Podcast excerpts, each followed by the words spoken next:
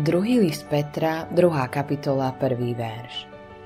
Bývali však ľudia aj falošní proroci, ako aj medzi vami budú falošní učitelia, ktorí uvedú skazonosné sektárstvo a keďže budú zapierať aj samého pána, ktorý si ich vykúpil, uvalia na seba skorú skazu.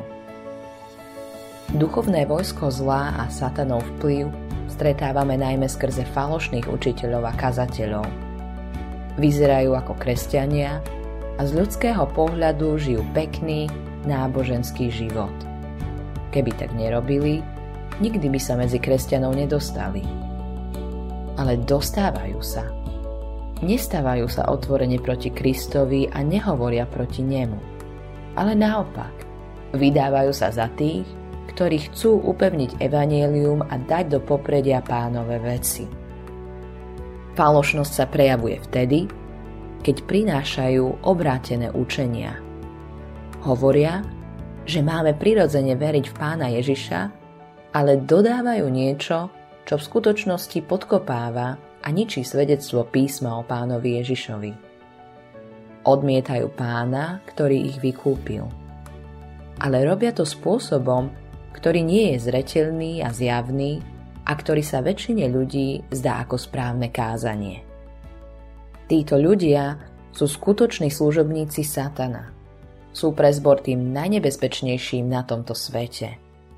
Výsledkom ich kázania a učenia je, že ľudia sú vedení do zatratenia, hovorí Božie slovo.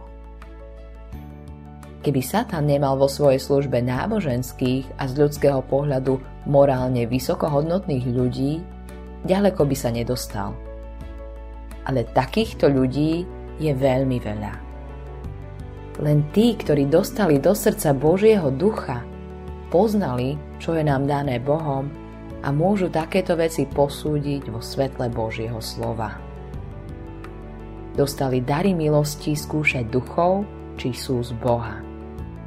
Je nebezpečné, keď ich Boží ľud nechce počúvať – ale je tiež úlohou každého kresťana, aby súdil každé vyučovanie a kázanie vo svetle Božieho slova.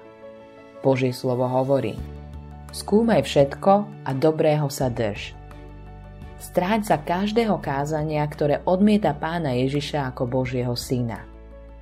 Stráň sa každého kázania, ktoré popiera to, že nás vykúpil svojou krvou. Autorom tohto zamyslenia je Eivin Andersen.